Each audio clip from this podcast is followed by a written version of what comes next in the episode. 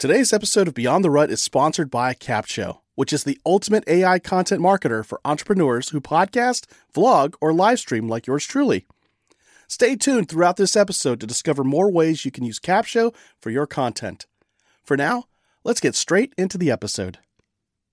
If you feel like your leadership career is stuck in a rut, this is the show for you. Welcome to Beyond the Rut, the weekly podcast about inspiring and equipping you to make your own path and live the life you've always dreamed of. Beyond the Rut. I'm one of your hosts, Jerry, and in just a moment, Brendan and I are going to have a conversation with Kingsley Grant. Kingsley is the author of The Emotelligent Leader, as well as host of The Kingsley Grant Show, and he shares his insights on emotional intelligence, how it applies to leadership, and building great, solid teams. So we're going to be talking with him about how do you apply the principles around emotional intelligence and servant leadership to lead teams that are effective, thriving, and successful.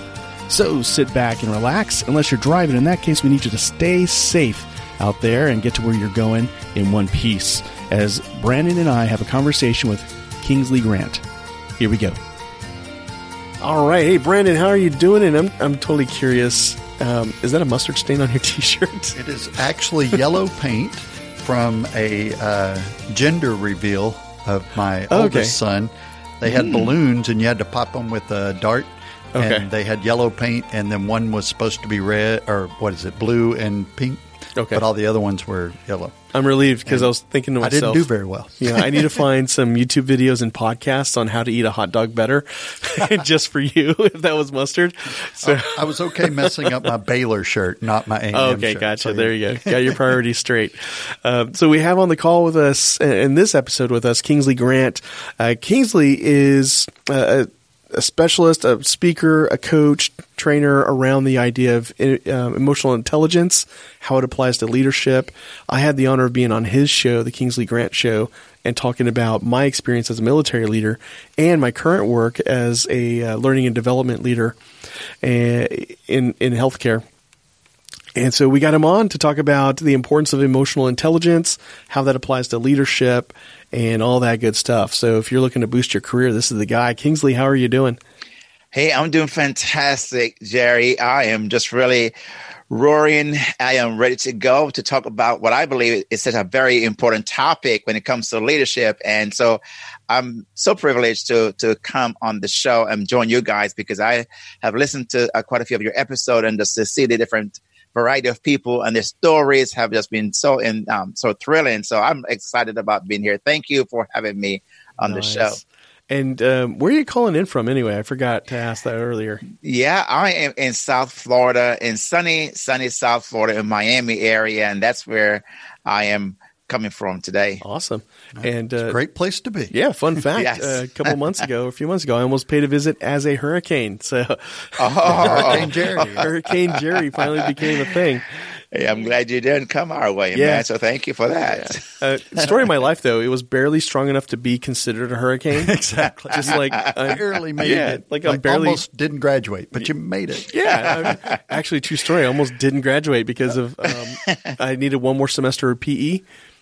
Even though I had 4 years of varsity sports under my belt, didn't matter.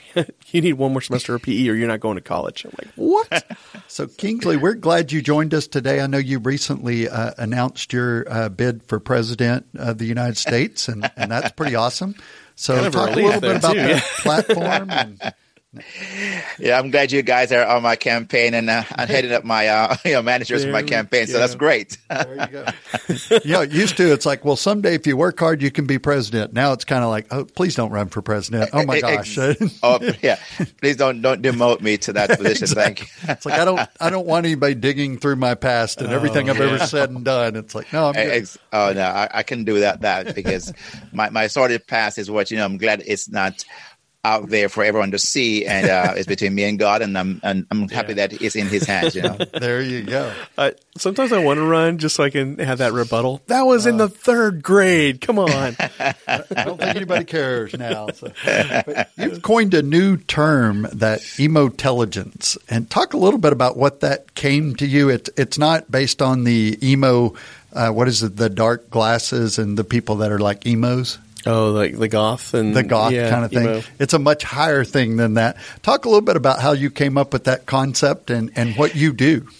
But thanks for asking that, because I believe the word emotelligence, is, having studied emotional intelligence and having worked in leadership for such a long time and the skill sets that are on both sides, I have seen a lot of work done on leadership skills and a lot of work done on emotional intelligence skills, which actually, it's a new concept within the last 20 years or so years. But I've seen both, and I'm thinking, well, why couldn't we have a merging or a marriage of both and have them concurrent, where it's not one or the other, but both, where it's just driving the sense of leadership and people development. So I thought about the word emotion and the word intelligence, and then merging those together, because, we see, of course, words like infomercial, right? And yes. Somebody came up and joined those two words, right? Information and commercial, right? We see brunch, breakfast and lunch. And we see emoticon, this emotion and icon. I'm thinking, well, somebody did at some point realize the need to have both of those words working together at the same time. And so the idea came, well, why not just put those two words together and come up with Emotelligence, which is the art of succeeding. So it's an art skill, which means it can be learned and developed. And so it's not like something that's fixed. And so that gives me the flexibility, and people who want to learn how to grow themselves, grow their people, grow their business. Emotelligence is the way to do that. So that's where that came from. It's really important to be able to manage your emotions, because especially as a leader and just your own development, if you're not able to manage your emotions, you're going to be limited in a lot of ways wherever you want to move up in the world. How do you help people work through that kind of concept of it's okay to get angry and barrel through something? It's like your emotions can really limit you. One of the ways I used to explain that, because it's really simply is recognizing and regulating. So the two R's. If I can recognize something and I can regulate that. And so it's like driving on the highway and you are, breaking every law, speeding, driving erratic and all those. And suddenly a state trooper pulls up beside you, right? And immediately our driving we become the best drivers on the road, right? True. Our best selves have just emerged at that moment, right? And every one of us do that because the state trooper has pulled up. Well, I am seeing emotelligence as that state trooper that pulls up to allow you to become your best selves, no matter what the condition might presenting itself. So how can you regulate your emotions is the same idea you use on the road, because you know to be safe, to protect yourself and others around you, and to be responsible, you're going to regulate those things. So emotions is the same idea. How do I direct traffic in my head so I don't allow myself to get to do some things that create situations that I regret and hurt people and drive people away? And as a leader, I need to be able to manage that and manage my people so well that they see me as a person that they would celebrate me as a leader rather than want to get rid of me overnight. And this is very important because there's a guy out there, Dr. Daniel Kahneman, got a 2002 Nobel Prize in economics. He did a lot of research that really proved and pointed out that we as humans respond to everything around us emotionally first. Mm-hmm. Yeah. Then if we got enough self-awareness and self-management, we will go into that rational mode. But almost everything. And if you want great proof of it, it's 2019, we're recording this. We're ramping up for another U.S. presidential election. Almost all the advertising you see, all the debating you see is driven by emotion and not a whole lot of rationality to it. But then the entire marketing industry is about sparking emotion in you. Right. And it makes sense to be aware of that in leadership as well, because the people working under you, depending on your leadership, they need to feel safe. They need to know that you're there to take care of them so they can go take care of the mission in a sense. So I'm glad that we are talking about this. Anyway, I don't have a question. I'm just throwing that out there. How do you start with that first R, the recognize? How do you teach people to recognize those kind of situations?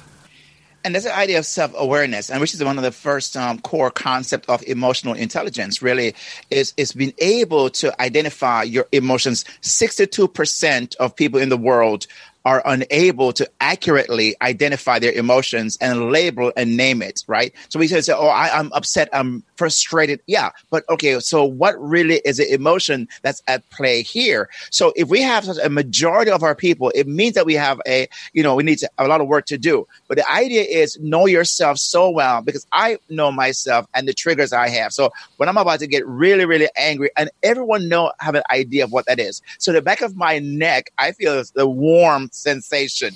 I feel like, I have no hair back there, but I feel like my hair is rising up and just coming to the surface. So I know immediately my physiology tells me, Kingsley, you are about to get to a point of no return. So my self-awareness says, knowing that, I need to stop myself before I get to the point of no return and rumble down that railroad train line, and I can't stop that locomotive, right? So people who are self-aware can identify and label what that emotion is and say, okay, here is what I need to do, because I realize what it has cost me in the past. I realize it's cost me relationships. It's cost me, maybe money. It's costing me my health, or it's costing me right now. So the question is then, how's that working out for you? If it's not working out well, we need to do something and change that, right? So self-awareness is that recognition part of it. And then I can start regulating what I do know. I cannot regulate what I don't know is going on. And that's a great way to kind of live your life, because it doesn't always have to be something bad. Maybe you're reacting to, you go to a home and garden show, for instance. We just did that recently, and you see all this stuff you want to buy, and then you realize emotionally you're making this decision. You're not making it rationally of, do we need it? Can we afford it? Is it even useful? Next thing you know, you have something in your house that you paid a lot of money for maybe, but you don't enjoy it because you're making emotional decisions.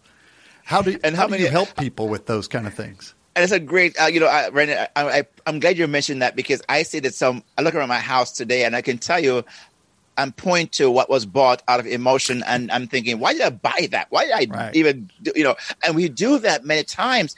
And the point I think I find ourselves is not trying to label an emotion good or bad. It's just simply saying, I have an emotion, and what does that emotion do? Because yes, when we become emotionally hijacked, because part of our brain that operates where the first thing we do is we're driven emotionally, and then we're trying to justify what we do with logic. But logic doesn't come in first, right? And we buy a car. Oh, that's a beautiful car. I mean, I just want to buy this car. And we tell our spouse or our partner or whoever, oh yeah. And the car does like what every car does, get me from point A to point B. But I'm going to now justify it. But I didn't buy it by logic. I was emotionally attached to that car. Yeah. So I try to help people now to work on finding a way to look at what's happening within their system. What are the emotions? And I would go through and help them identify and label properly, appropriately those emotions. For example, I quickly can just share this with you. We have our primary colors, right? I think it's red, yellow, and blue are our primary colors going back to school time, right? Every other colors come from those main colors. So I say, well, emotions operate similar. So we have four primary emotions: is mad, sad, glad, scared. Every other emotions come from that. So if I can find a way to help a person look at the derivative of that emotion and say, okay, maybe you're angry, but what might be behind that? Frustration? Is it fatigue? Is it whatever it is, right? Then we can do something about that. So if we can really kind of unlayer what's happening, label it correctly, and that's really the need to appropriately and accurately identify the emotion. If I cannot do that, it's hard to work with it. So if I can help them to come to the point and really laser look at what's happening, now we can find practical things to do to now behave in a manner that we get an outcome or result that's much better than we're getting right now. That's a great way to approach it, because if you're sad and then you go buy that car so it makes you happy, and then 2 days later you're beating yourself up because now you're sad again because you spent money you shouldn't have spent. So that cycle doesn't break. And exactly. Really bad decision. You're stuck with that car payment and you're sad again for whatever reason you were sad about. And like you said, they're not all bad. Some may be, I'm really happy so I eat. And maybe I eat something that's not all that healthy, so tomorrow I suffer a little bit. So we have to recognize those in order to regulate, like you said. Yes. So how do we regulate that? You can eat something or spend something, but do it in a logical way so you don't regret it later on. Right. And that's why I think that during the time where your emotion is not driving your behavior, is during those times is come up with techniques and ways of saying, okay, so when I'm in this situation, here's what I would do. For example, I would say, Kingsley, so it's like having that third person talking to myself. Kingsley, you're getting upset. And when you're getting upset, this is what you have planned to do, is to take a deep breath. Kingsley, you're getting upset. When you decided earlier, when you get upset, you would kind of step back and excuse yourself. So I'm having those conversations with Kingsley and telling him what he said he would do. What happened, I'm training my brain to create that kind of response, not reaction, a response in a very appropriate way to those triggers. And if I can give myself a space between a trigger and my response, I have a better chance of being able to do what's much more a better outcome. So leaders, I find, in situations where they are in the midst of the moment and they have all these different things coming at them, they need to then find out about what is it that they're happening inside of them, what emotion is taking place right now, and what did they tell themselves that they would do in that moment to have a better result than they're having. That is so true, especially by the standard of the really great leaders in the world. They'll all have that in common. They control their decision-making and emotions in order to make it based on fact. Because when you're buying things, or say you're a major CEO or something, you're making business decisions, a really good story could cause you to invest this way or move this way, even though option B is a much better idea, but you're emotionally reacting to the story, not the logic of the actual evidence. Yeah, and I know for me, two triggers that I tend to have are, number one, the last minute, I have an emergency, and they present it to you like it's a dire emergency, but when you dig deeper, it's you didn't plan at all, and you didn't check your stuff before this happened. So now you're throwing an emergency at me, and it's somebody else's fault, of course. Yes. But it's really your fault because you didn't do any of your checks. Like that is something that will tick me off because, again, my Army experience, and this just happened the other day. So I'm like, deep breath. And the important thing is I help this person get the result because that ultimately serves our customer, serves me, because I keep my job, that kind of thing. But the other trigger is when I hear excuse after excuse that, you ask somebody for something, and whether it's their job or not, they're trying to give you a no, a fast, not thought out no. They haven't even considered if they can help you in any way, shape, or form. They just want to tell you, sorry, it's policy, or sorry, that's somebody else's job, or sorry, my boss isn't here. My boss didn't tell me that. All these things are not helpful, but it's coming from a place of they didn't even think about what I'm asking. And I don't care if it's your job or not. I asked you a question.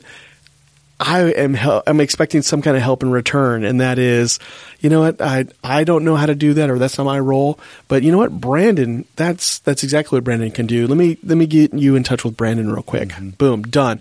Great. Wasn't your job, and you helped me. It's a win-win. Boom. I love it. But it's so frustrating when somebody doesn't go that route. So knowing that's a trigger means I don't yell at that person. I don't tell them, look, I don't care if it's your job or not. Get it done. It's like, okay, this person's scared for some reason and they're frustrated. So take a step back, but I still need that person's help. So let me approach it a different way. So that's, I think, why it's important. Sometimes you're a simple question of so what makes you say that? And in a very inquiry, I wanted to really get to the bottom of, because they know might have something behind it that really I need to find out. So if I'm as a leader can take a deep breath and just say, hey, become very curious, right? So I talk about in my book, the curious leader, he or she have to, at those moments, become curious. What's behind the no? So if I say to that person, so Jerry, what makes you say that? What makes you say no? So now they're realizing, okay, they have to give me an answer beyond just a one-word answer, right? So the open-ended question, now they might tell me something that makes me understand why, or the context behind their no, that may make sense. It could be a fear, it could be whatever it is, and I can help walk them through that process. And that's why I think leaders is so important for them to become emotelligent, even in these moments of interaction with their people. Yeah. So what brought you to this, wanting to write this book and kind of explore this area of emotional intelligence? That's a great question. Thank you for asking, because I find that for me, having all these years of being in both in leadership and being led by others and being frustrated on both ends, I realized that, okay, I have worked with people, I'm a psychotherapist as a background. So I've worked with over, 5,000 plus families and counting, and that's just being conservative. But I find that one-on-one working with people and seeing their frustrations, and I'm thinking, okay, if leaders or these people who have direct contact with these people could really find a way to influence them in a better way. Like John Maxwell says, leadership is influence and everything rises and falls on leadership. How can I do one to many? And so the idea of going deep with my leadership and then deciding, the way to communicate in a manner that for people to listen is to join in with this new movement that, Daniel Goleman kind of brought to the marketplace in 1995 called emotional intelligence. And I said, well, that sounds to be a marketplace idea that is now allowing me to use that umbrella to speak to corporate, speak to business people, speak to any organization where there's leaders of three or more people being led, to help them realize that if they can create a workplace setting that people are happy to go to, and people are thrilled to go to, you can create a better world. So I'm on this quest to change the world one skill at a time. If we can get leaders to get their skill set up and workers to get their skill sets up, we could change the world. So that's my mission. And that's why I wrote the book. How has this helped you in your own family, just in leading your family? I wrote a book years ago about forgiveness. 2 steps to forgive: when your heart says yes and your head says no. And that came because of my experience I had with my son when he was much younger. And I blew up and I exploded on him. And I realized how I kind of crushed his spirit right there before my very eyes. And that became an eye-opener for me. I had to apologize. And I wrote about in that book, but I really had to work through that process, because I know, and that really stood out to me. This is years ago. But I realized what my uncontrollable moment did and could have done had I not recognized it at that moment and did something about it. I had to go to him and apologize. Now, I'm from a Jamaican background where, men and a man, we don't apologize. We are a man, right? Yeah. We don't get things wrong. We do everything right from heaven, right? So I realized what I had done, and I had to go to my son.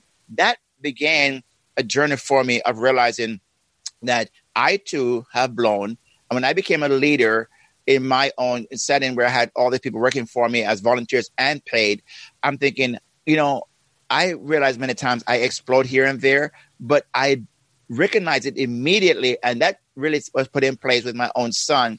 So that's where my whole birth, this whole idea of sensitivity, recognition, and regulation came from. And I'm still in the process. I'm not there yet. I'm not perfect yet. So I still have my moments. But the good part is I recognize it and I can do something about it when those things happen. That's really good, because just from a practical standpoint, you can lose a really good employee and maybe never get the opportunity to go back and say, I was wrong. I emotionally reacted instead of logically. Whereas with your son, at least you had an opportunity to go back. Right. Some employees will just leave and they'll never tell you why. And so recognizing that can help you financially not lose the staff that you really want around you, or the relationship, or whatever it is. And when they lose those, which they do, and the numbers, the stats, the research shows that when people leave because of those reasons, to replace that person, it's really a very expensive process. Mm-hmm. And not only to replace them, but to train them and get them up to speed and get that chemistry flowing again. It really, really is a major disruption. And it could have been avoided if a leader had learned how to recognize his or her emotion and regulate it so that they can manage. Because 3 things I believe that what my Emotelligent leadership model does: it teaches people how to make better decisions, how to manage relationships better, and how to be a better job, to perform better on the job. And I'm thinking, if you can do those 3 things, you have a great advantage upon other leaders in the marketplace. And one of the things you had mentioned on your website was most people who leave leave a person, not the position. Oh, yeah. Yes. So even if you replace them, then you're still there. So you're going to blow this again if you don't understand how to operate there. Stay with us. We'll be right back. And now let's talk about how you can use Capsho to repurpose and market your content. If you have a business like me, you can upload your cornerstone long-form content like podcast episodes or YouTube videos into Capsho, and it will create all your content marketing assets for you. And here's the coolest part. Capsho is more than just a robotic AI tool.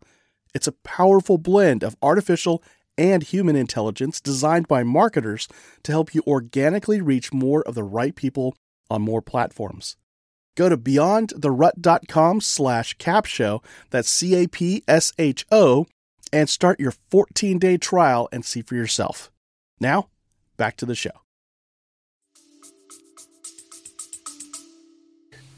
Exactly. And I see it so often. And I think we're especially because of the marketplace where millennials and Gen Zs are the major workforce now, you can't lead the way you used to lead in the past. And I'm telling leaders now, hey, your leadership skills have to be updated like anything else. You know, you look at your phone in your hand. Apple just released a new update on their iOS because they realized they have to keep on updating things. Leadership have to be updated. And so my whole idea is, let's redefine leadership so it can fit modern day workplace or people you're leading, and you have to lead differently. But what does that look like? I'm simply saying the model has to be Emotelligent, which is a 7-step model or a 7-skill model that says if you lead this way, you have a better chance of succeeding where others failed. That's a great kind of focus of your life, too. And if you're listening to this thinking, well, every relationship I have goes bad. Every place I work, I have a horrible manager or I have a horrible staff or whatever. This is a great opportunity for you to look at your skill set. Maybe, and I'm not blaming anybody, but maybe it's you, not everybody else around you. I'll do it. It's you. No, I'm kidding. Every relationship and every job you've been fired from, you know, this is a way to dig into what is your skill set that you bring to the table? How are you reacting to things?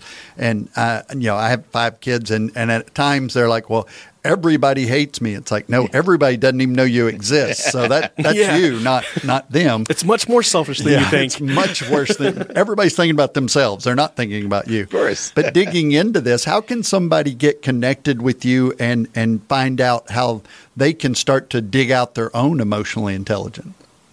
Thanks for asking that. I appreciate it. KingsleyGrant.com is where you can go and find about what me and what I do and connect with me. So Kingsley, KingsleyGrant, KingsleyGrant.com is the hub for most of what I do. And also, I really am very active on social media, especially LinkedIn.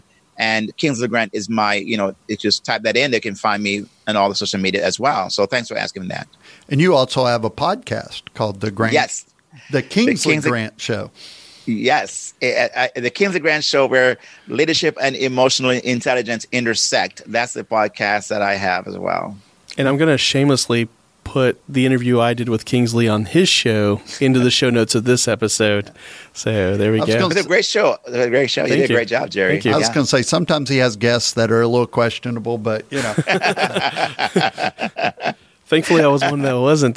Because he shared it on social media. That's how I knew it went live. Yeah, it was a good show. It's a great show to find out more about you and how people can just start to explore the concept, because this is something, like you said, whether you're 20 or 40 or 80, you can update your skill set of how you react to people and how you see things. We're huge optimistic kind of people. It's like, rather than just complain, let's see how much of that's just coming from me. Maybe my view of things, I'm emotionally reacting instead of, you know, intelligently reacting to things. Well, the whole art of happiness, though, is it comes from within you first. Right. And then that success is drawn to you. The Sean Achor book, it was The Art of Happiness, right?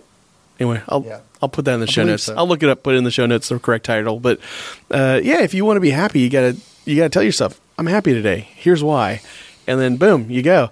I'm going to be a good leader today because I care about my people, and here's what I'm going to do to care about them. And sometimes the way you care about those people reporting to you is you do have to give them that feedback, that corrective action, the course correction in a sense in their behavior. Yeah. But because you're taking that attitude of I care about them, you wind up respecting their dignity and giving them respect as a person, I think. Yeah. So that's, mindset really does play a part. I know you were trying to not blame the listener, but I know that jokingly, but really not said, no, it is your fault. Your mindset does play a part in how you show up, I think. Yeah. Because you enter every relationship, and I love how you said, people want to maybe stay at a position or a job and they love the work, but they just can't handle the leader emotionally reacting to everything. And so this is a great way to get a hold of this book. I love the byline, succeed where others failed. It's like you could be the one that made this company or this organization continue forward and get to do the work you really want to do if you help other people understand how decisions are made and not react emotionally over logic. Yeah. Yeah, I just want to quickly mention on this other quick follow-up to that. I'm glad for you mentioned that, both of you, because I think what happened, Jerry was also alluding to the fact that you as a leader have to make hard decisions as well. But I think that what comes is when you have a great relationship you've formed, and that's why I lay out 7 of these the guidelines for leaders. I simply talked about the idea of you begin with leadership is stewardship, and then you build that caring, nurturing relationship. Then you move into a relationship where you become transparent and vulnerable, in partnership where you collaborate with people to get the best people to help you to make better decisions, right? Then you mentor people, so it's mentorship. And then you also begin to develop yourself. But the last one of the 7 is leadership is directorship, where you as a leader have to make very strong decisions. But when you get to that point, you have formed such a cohesive and strong relationship, people will almost say thank you because they know you have their best interest. So if you even have to say, I'm sorry, we have to let you go, they know you're not doing it out of ill will. Yeah. They know that you want them to succeed someplace else, and they will appreciate that. But it all came because of the relationship you formed with them. And that's why I lay out those 7 essential skills of leadership in that book. And every leader, I believe, if they embrace those, they will find themselves succeeding where others failed. That's such a great way to kind of wrap all this up, that relationship, because when you tell me no, I understand. I feel like you did it for the right reasons, not because you like them better or like me less, but you did it for the right reason. And you have that credibility now because we built that relationship. So it makes it much harder for me to go, well, he just doesn't like me or he chose him over me. It's like we make logical decisions. Sometimes I'm not even happy with the decision myself emotionally, but it was the right decision. We have to go down that road. I make it almost every morning when I go running. The first mile, I don't want to do it. But afterwards, I'm glad I made a logical decision, not a mental one of just quitting. And that's it. I think it's such a great example, Brendan, you share that just now, because I think sometimes it's really how do we then get ourselves, motivated. And that's why one of the things I help leaders to do is how to get, to keep their best employees, and then how to supercharge and motivate, engage, and inspire those who are underperformers, so everyone can get on the same page, so the leader can do what they do best, and that's to lead and to build their company or their organization. That is a great way to manage a company, because sometimes your great employees know there's underperformers, but you're not pulling the trigger. And so they will look for other work because you're trying to just ignore a problem rather than get rid of it and make the whole organization stronger. So maybe you throw money at it or whatever, but you don't deal with these issues. Your good employees will seek employment elsewhere. They'll move along. And they do. Yep. And then you start to wonder, well, what made them leave? And usually the last option you come to is maybe it was me. Maybe it was something I'm not doing. And starting that relationship, you get better dialogue. So we can say, hey, Kingsley, you've got, Bob over here, he's not doing anything. Yeah. And I feel like you're not dealing with it. I feel like you're either unaware or unwilling to do the right thing here. And when we have credibility, I can say that, and you can say, thank you. I was ignoring that problem. Let me go deal with it. That way I don't leave. Otherwise, a lot of employees are like, I'm just going to leave because you should know. I'm just going to leave. And then you never know why I really left. You just know you're stuck with that bad employee because they'll stay forever. They don't go anywhere. That's true. Very good points. Awesome. Thank you for joining us today. And we'll put all this in the show notes, and so people can get your book and get connected with you. If they want to come have you speak to their organization or check out your podcast, you can get on there and get all the information that you need, and just start that relationship of learning. Thank you so very much for having me. It's a privilege. It's a joy. It's fun. You guys are great hosts, so I just enjoy the conversation. So thank you so very much. If you like everything you heard in this episode, be sure to check out the show notes at beyondtherut.com/213. That's right, episode 213. There you'll find links to Kingsley Grant's website, his podcast, and so much more. We're so glad you joined us this week, and the best way you can always support our show is to share us with a friend, a family member, a coworker, or that neighbor across the street. And until next time, go live life beyond the rut. Take care.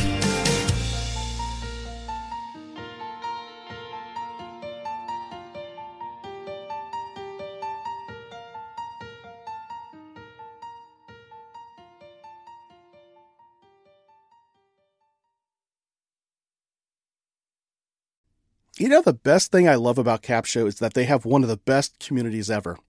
As a Capshovian myself, I always get invited to masterminds with industry leaders to get the insights and marketing strategies that take my business to the next level. Plus, they love surprising and delighting us. Go to beyondtherut.com/capsho, that's CAPSHO, and start your 14-day free trial with the Capsho team today, and join me inside that community.